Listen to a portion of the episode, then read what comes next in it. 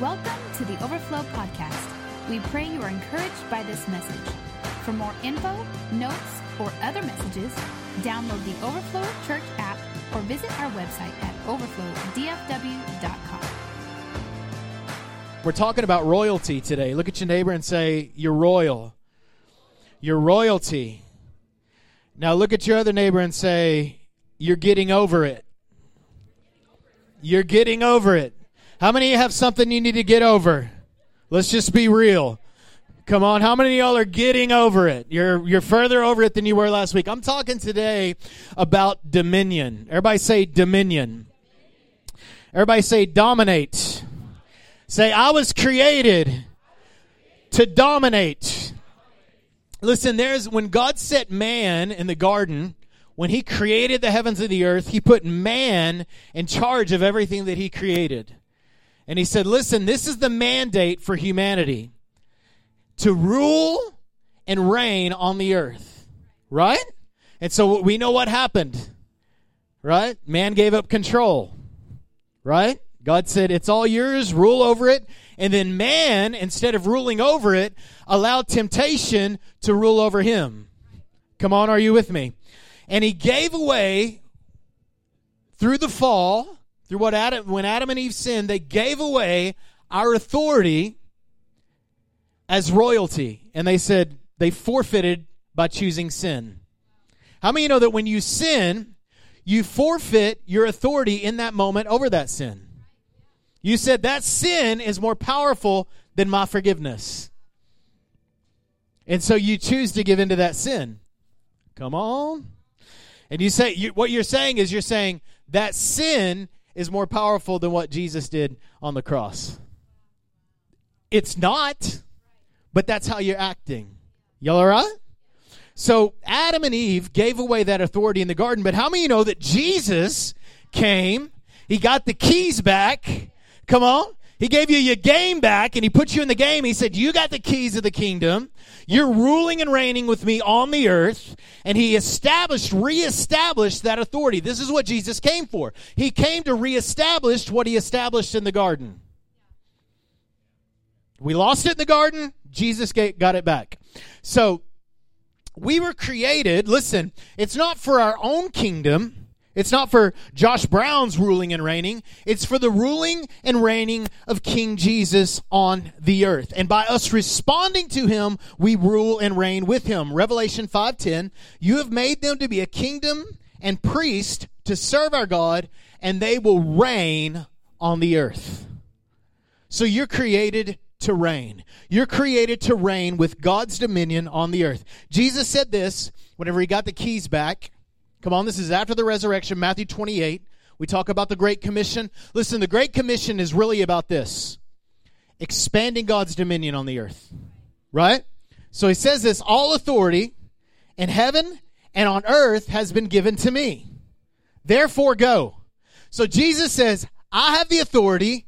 You're in me. Therefore, go. Go into all the nations, preaching the gospel, casting out sickness, casting out demons, casting out disease. Go. Go with what? The dominion that has been given to Jesus has been given to us. Dominion. Everybody say dominion. So Jesus has a plan still today, just as he did in the garden, a plan for global domination.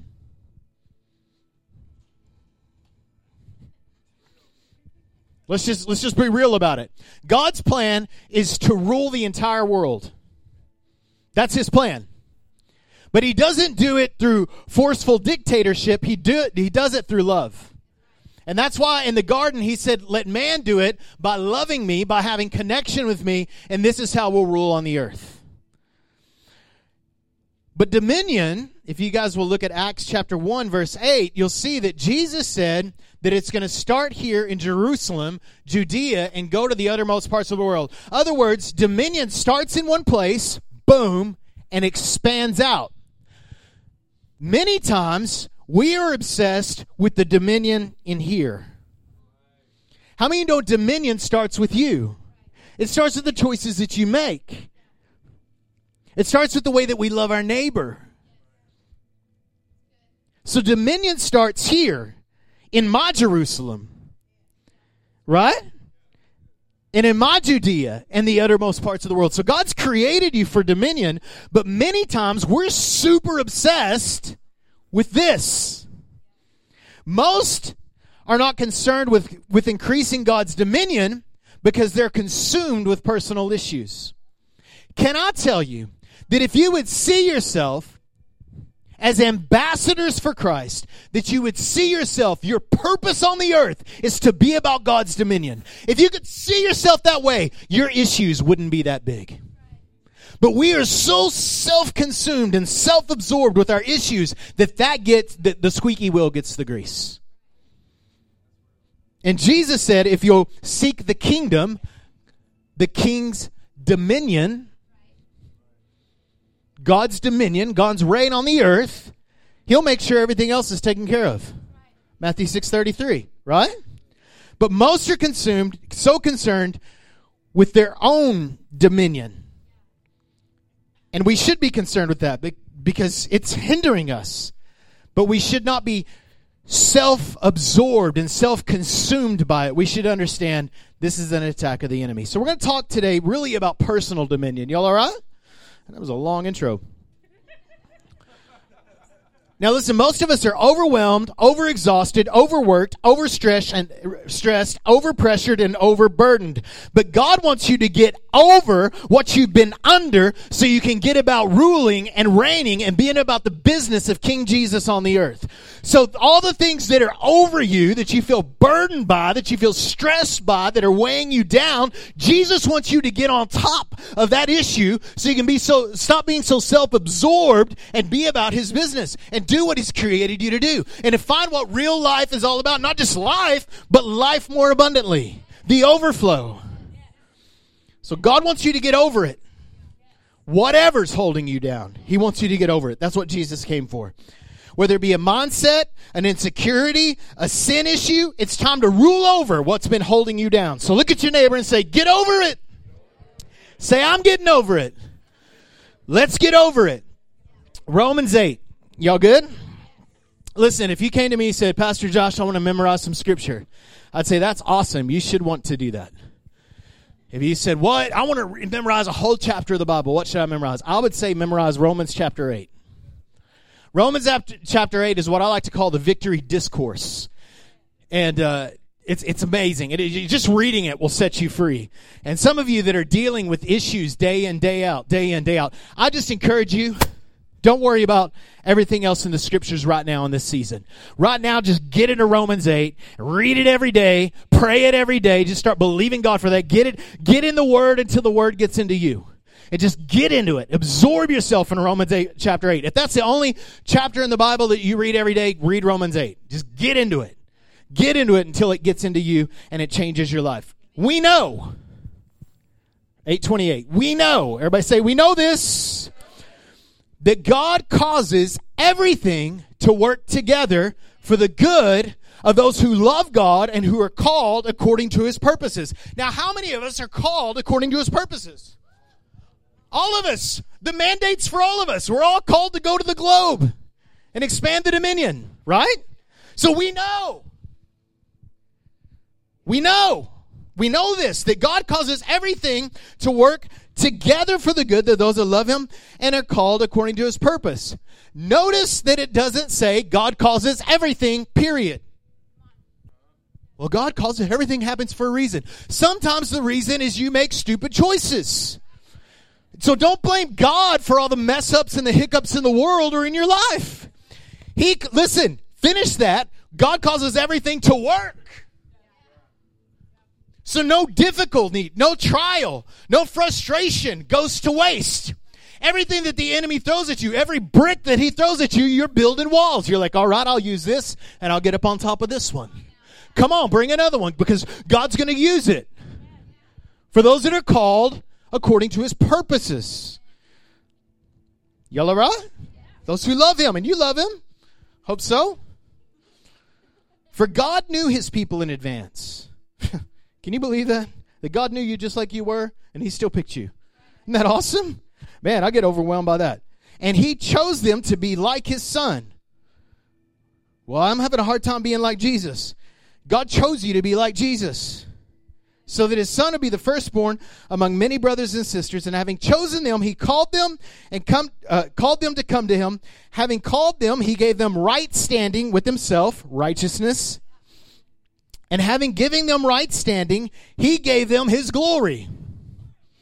Mm, we're going to talk about glory next week, the splendor of royalty. We're going to finish up our series next week. Whether, like, what does that look like to, pos- to, to, to possess the glory of God? Or better yet, have the glory of God possess you. Hmm? What shall we say about such wonderful things? So he's like, Paul's writing, and he's like, Whoa, what are we going to say about it? If God is for us, who can ever be against us? Since he did not even spare his own son, but gave his son up for us, won't he also give us everything else? Who dares us whom God is, uh, uh, who dares accuse us whom God has chosen for his own? No one. For God himself has given us right standing with himself. Who then will condemn us? No one. Who can accuse us? Who can. Well, you don't know my week.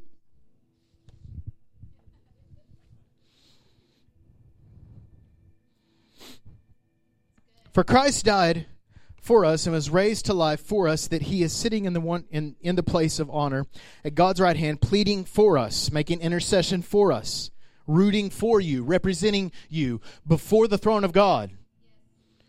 I tell you, there, I, I've known some prayer warriors in my life, and it's comforting to know that they pray for me. Jesus is in heaven, not just praying for you, but representing you to the Father in righteousness. So when the enemy accuses you, Jesus goes, I took care of that.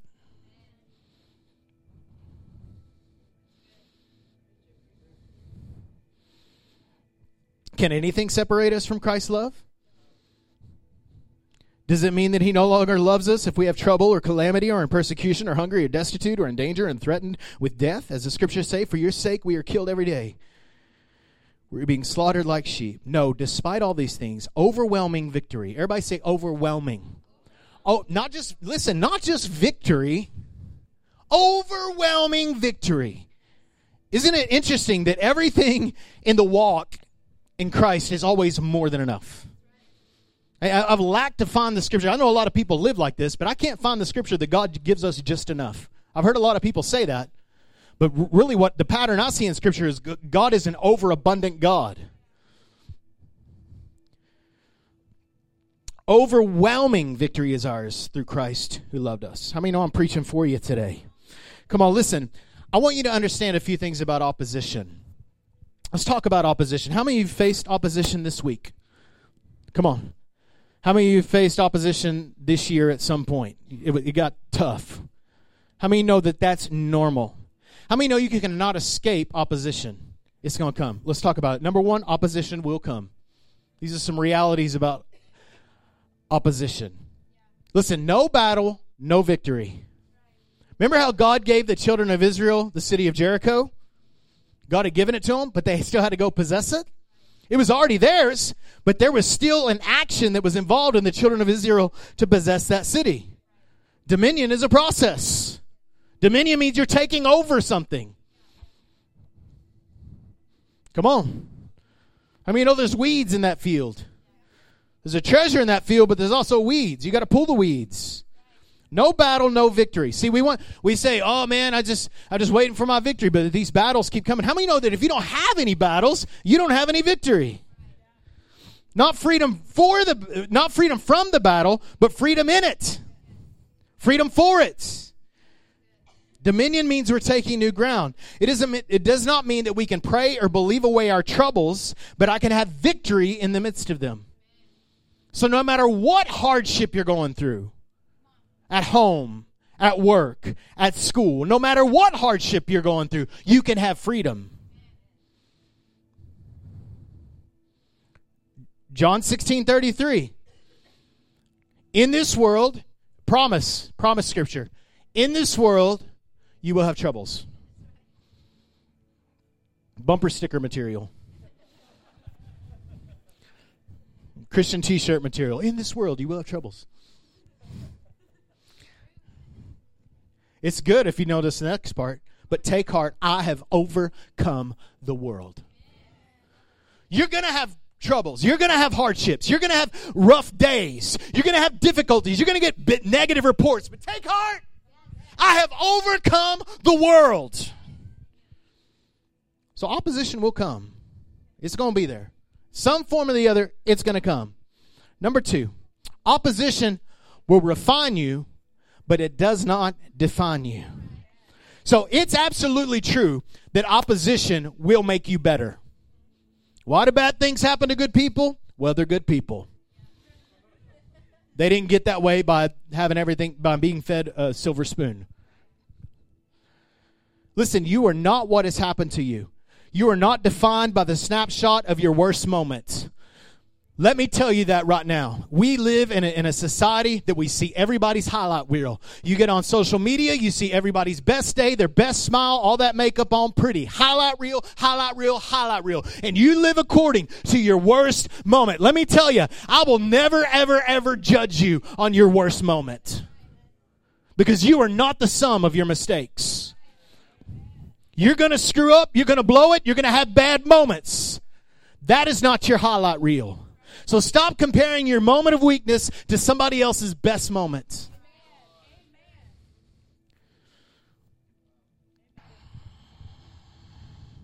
You're not defined by that snapshot. We will not judge anyone on their worst moment. We'll speak to potential. Now, how many know there's a difference between moments and lifestyles? Come on, we might be having a conversation about some lifestyles. Not talking about moments, talking about behaviors. Come on. Listen, opposition is more about is not about something wrong with you, but something that's right in you. Opposition comes because the devil too has an assignment.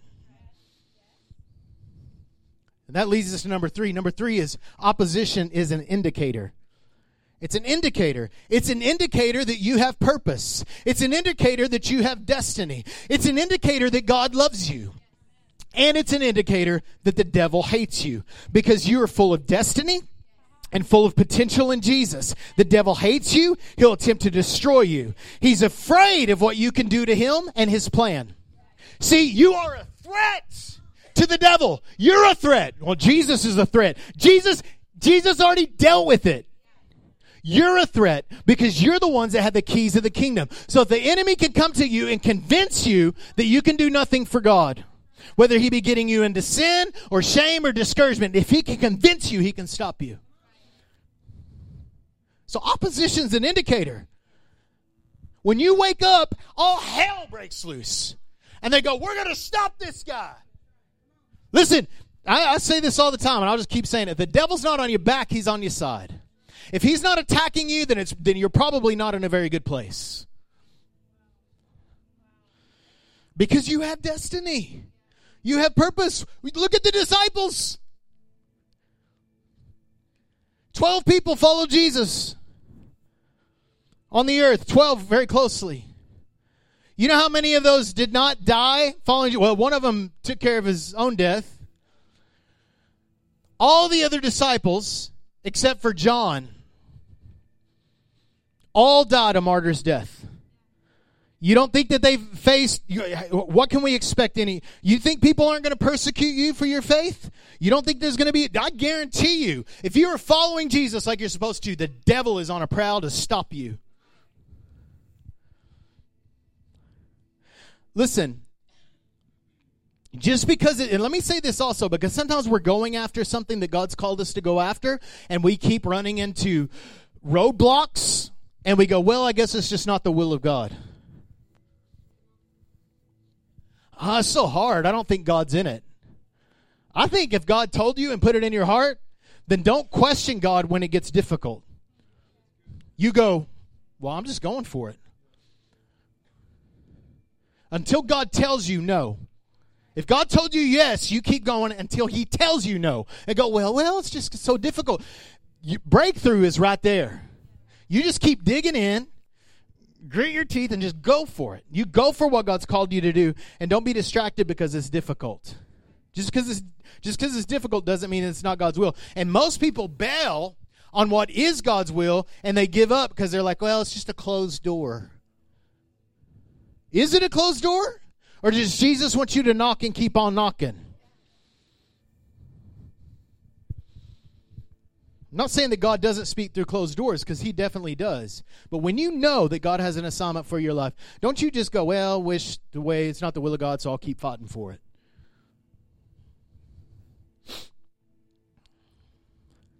In more cases than not, opposition is an indicator that we're doing the right thing. You have to go through things to get to new places. Now, our choice in that, look at the children of Israel, our choice in that will determine sometimes how long that difficult season is. The children of Israel were on a, you know, just like a two week journey, basically, to get to the promised land, and they ended up being there for 40 years because they couldn't get it right in the desert. How many know that God's calling you through the desert, not to the desert? But your choices in the desert might dictate how long it'll be before you get to the promise. Let's just be real. It was never God's plan for them to spend 40 years in the wilderness. Never. It was not the plan of God. But they were probably going around go, well, God's just going to take care of us. And he did. Well, I guess it's just not God's will. The battle would be easy.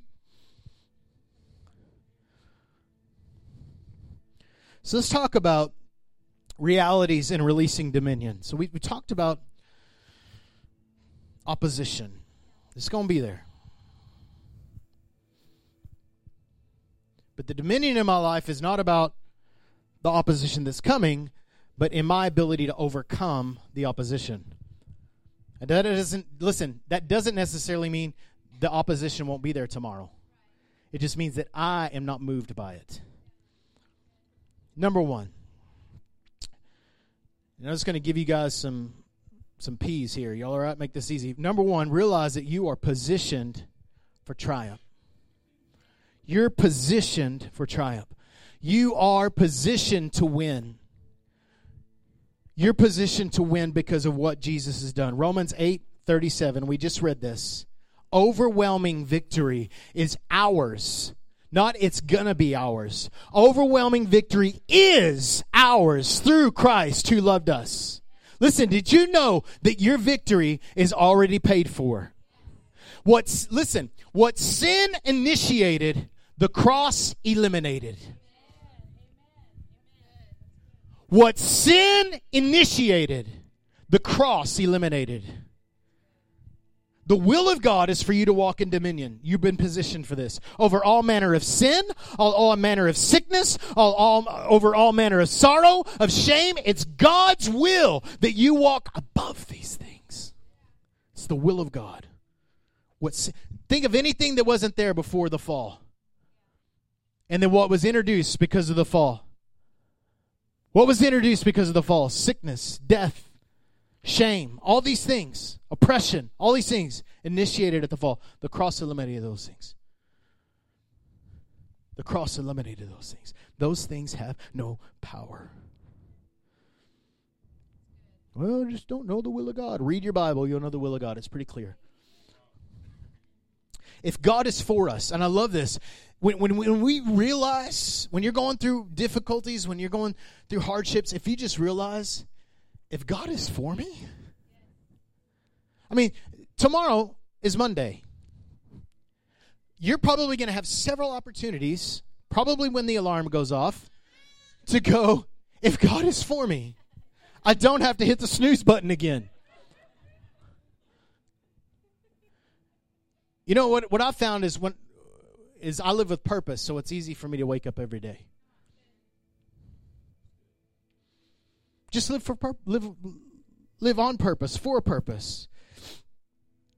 If God is for me, it's just it makes it so easy to go. I mean, I know what you're thinking. Well, if I just say that, listen, you've got to get this. I, I know, I know, but you don't know. We say that, right? Oh, I know. I know what the Bible says. Listen, don't give me, don't get all super spiritual with me and try to quote the Bible when your mindset isn't there. You keep speaking the word. You keep declaring that. But understand, sometimes you just need to be real about it and go, man, this is where I'm at. But but you know what? God is for me. And it, you just keep declaring that until you believe it. And don't get all like, oh, I'm not, you know, I'm so blah, blah, blah, blah, and everything's just wonderful, and look at my fake little smile. Listen, that doesn't help anybody. And it doesn't help you. Be real and go, this is where I'm at.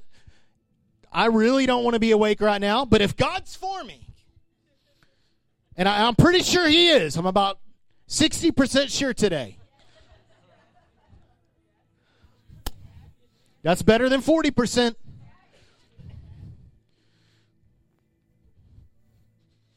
Is he for you? Is he?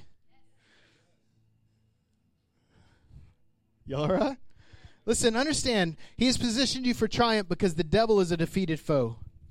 1 John 3 8, the Son of God appeared to for this purpose to destroy the works of the devil. Destroy the works of the devil. Sin, sickness, disease, sorrow. Destroy the works of the devil. This is why he appeared. This is why Jesus came upon the scene, is to destroy everything that the enemy has done. Well, you know, the Bible says that the devil's like a roaring lion, seeking whom he may devour. Yeah, seeking whom he may devour. So don't be devourable.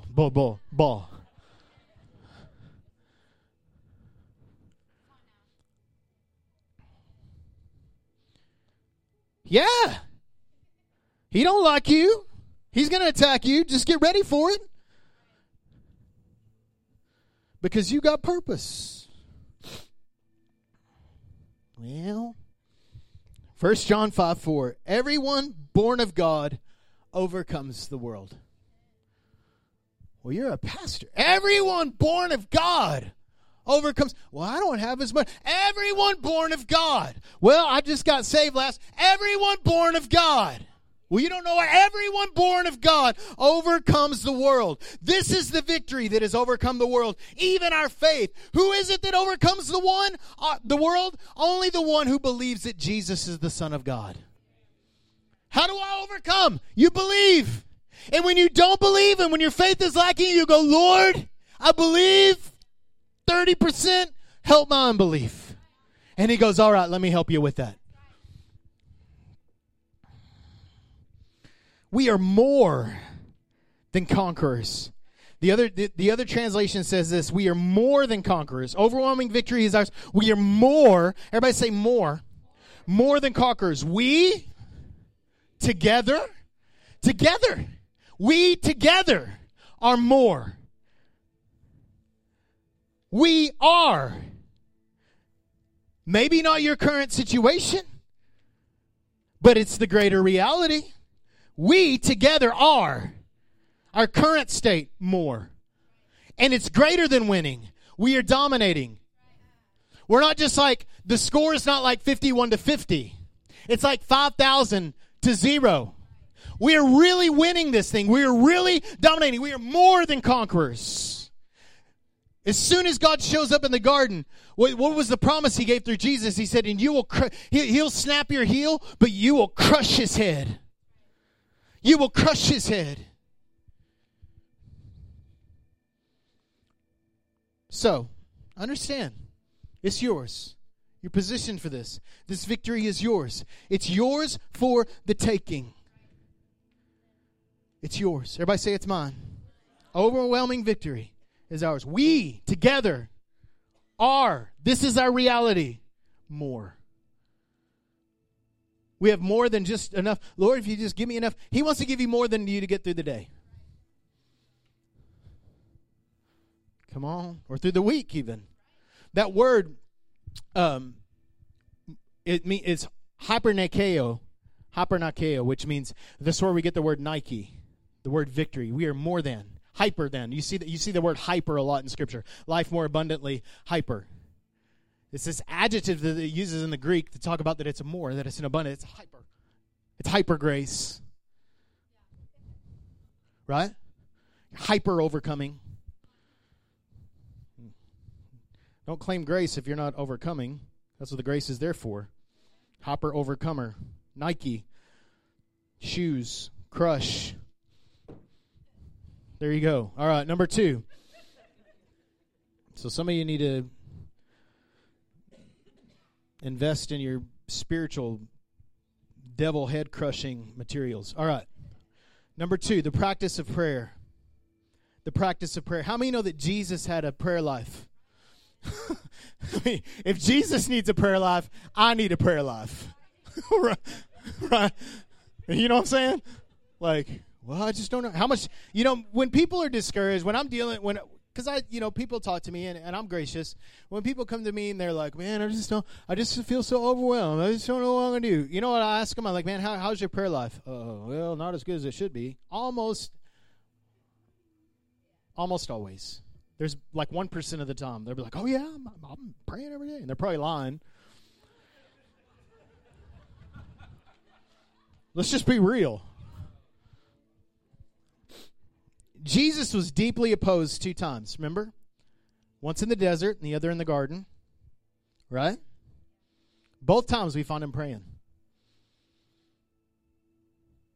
What's interesting is when we start going through difficult seasons or a difficult time, the enemy convinces us that prayer is not a good place to be because we feel disconnected from God. Sometimes we're a little bitter at God and those types of things. So we actually resist the place of prayer whenever that's the place that we need to get to to be able to get through what we're going into. So the enemy convinces you somehow to say, Well, I don't have time for it.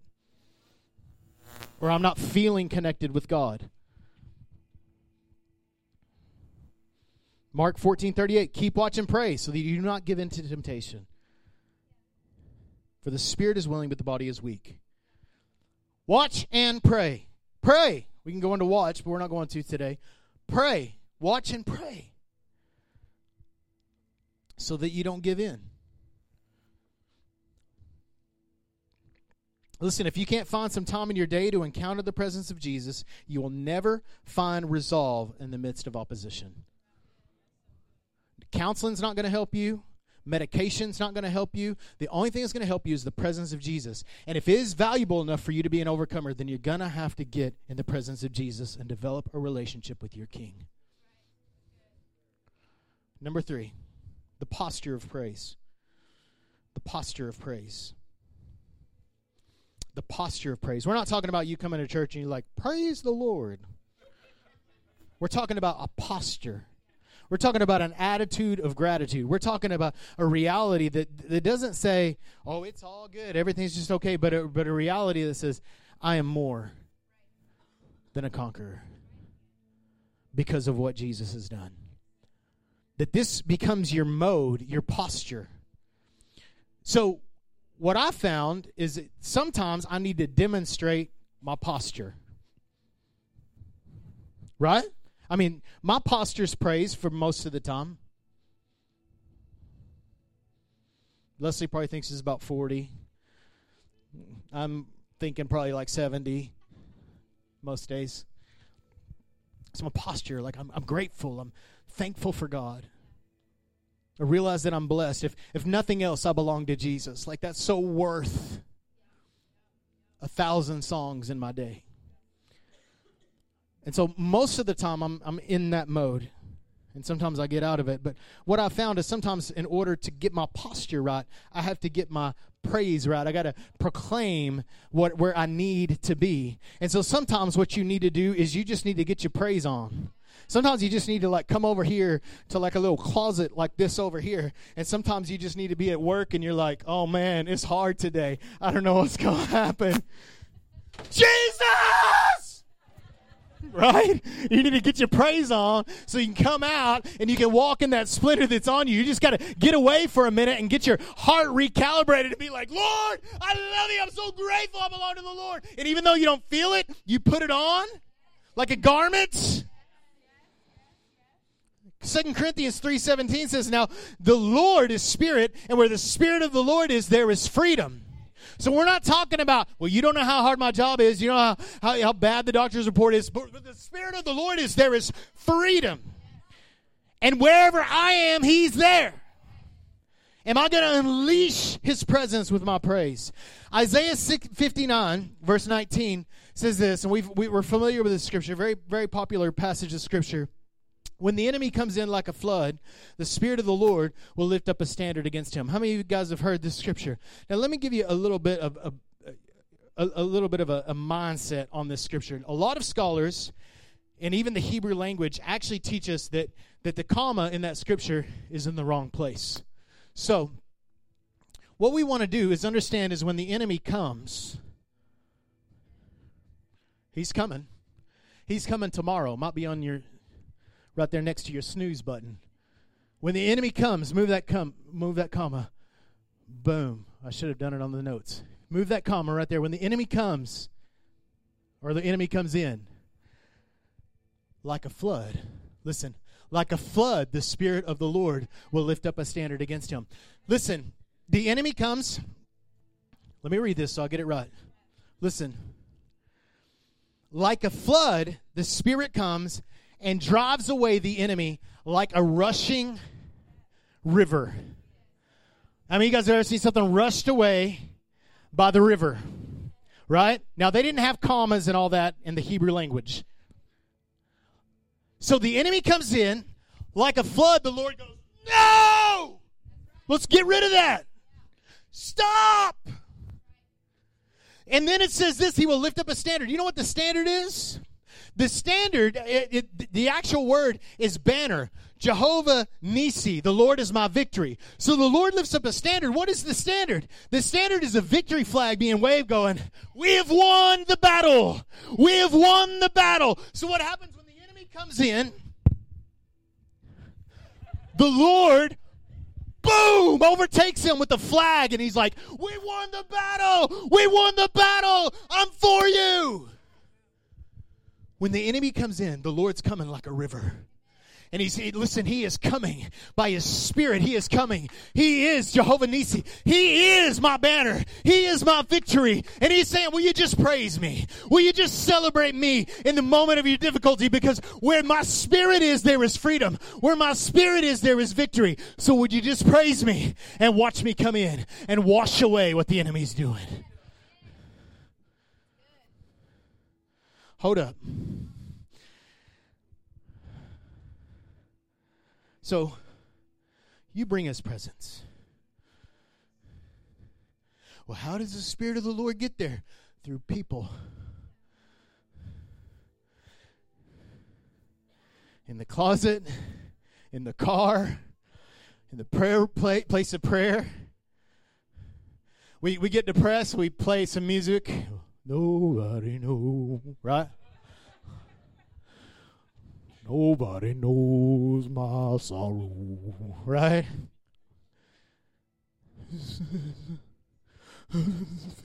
So bad. Put your praise on.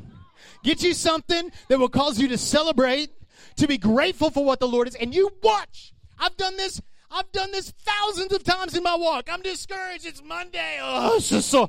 Father, Lord, I come to you. I won't be overwhelmed. Give me vision. And I just start singing. All of a sudden, I could feel the Spirit of God rising up in me. And I could actually see, it, in, kind of in the Spirit, I could just see it be washed away. All the oppression, all the frustration. You say, well, man, I do that. And it just keep comes back. The problem is you let off the gas. The problem is you quit praising. You go, well, I, I tried that. That's a problem. You tried it. You quit trying it and just be it. Mm. Put it on. All right. Y'all all right? I didn't preach last week, so I'm giving it all to you today. Number four. I kind of did. Y'all all right? So, number one, we're positioned for triumph. Number two, the practice of prayer. Number three, the posture of praise. And number four, the proper perspective. When we're going through this, and a lot of what we've been talking about today is getting your perspective lined up. We need to start looking at things through heaven's perspective. Second Corinthians chapter 4. We're going to read a few verses here, and then we're going to skip over to verse 17. We are pressed on every side by troubles. Oh, come on, somebody. We are not crushed so we're pressed, but we're not crushed. We're perplexed, but not driven to despair. I'm not hopeless. It hurts, but I'm not hopeless. We are hunted down, but never abandoned by God. So the enemy is on the prowl. He's, he's looking for me. He's trying to take me out, but I'm not abandoned by God. We get knocked down, but we are not destroyed. I get knocked down, but I get up again, right?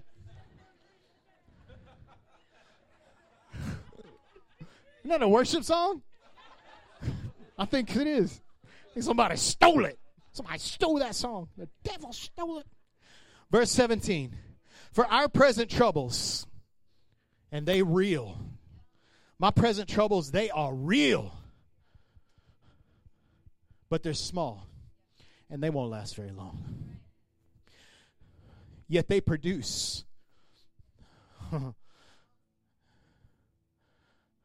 you say, oh, my, my troubles are destroying me. No, no, no.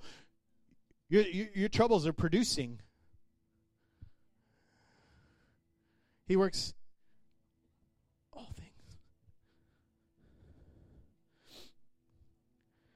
They're produced for us a glory that vastly outweighs them and that will last forever. So we do not look at the troubles we can see now. Rather, we fix our gaze on things that cannot be seen.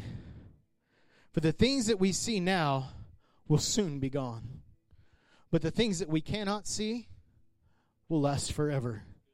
Now, I believe that that's talking about heaven, but I believe it's also talking about right now because sometimes we can't see the kingdom. Sometimes we know the victory's there, but we don't see it. Let's invest in the thing that we can't see the kingdom because it's in us. We're getting it out of us, but it's in us. We got we've got to shift our perspective. See, your strength in the battle is not really about how strong the battle is. The strength of the battle is 100% determined by the strength of your perspective. I'm not minimizing your difficulties. I know what it's like to go through hardships, to go through difficulties, and, and man, our battle is real, and I and I get it. But we got to get our perspective right. I remember when I was a kid, I'm, I'm closing with this, but when I was a kid, we uh, grew up in Odessa, Texas, West Texas, and we'd have, you know, you actually talk to your neighbors. But when you're, you know, and when we were kids, we, we wanted to like go talk to our neighbors. So we would talk through the fence, you know, because we were just little, you know, now, and then we got a little bit older and we could step up on that little deal, right? And we kind of look the the the, uh, the beam of the fence, and we'd step up on that. We kind of look over, but but every once in a while we need a little help to get like up on the fence or over the fence or up in the tree. And so what what we would do, I don't even know what we called it, but we would cup our hand like this, and you would hold it there, and your brother or your friend would use that hand like a stool, like a step, and you would stand up on there, and they'd kind of lift you up and and help you get over what you've been under. And I think today that's what the Lord is doing.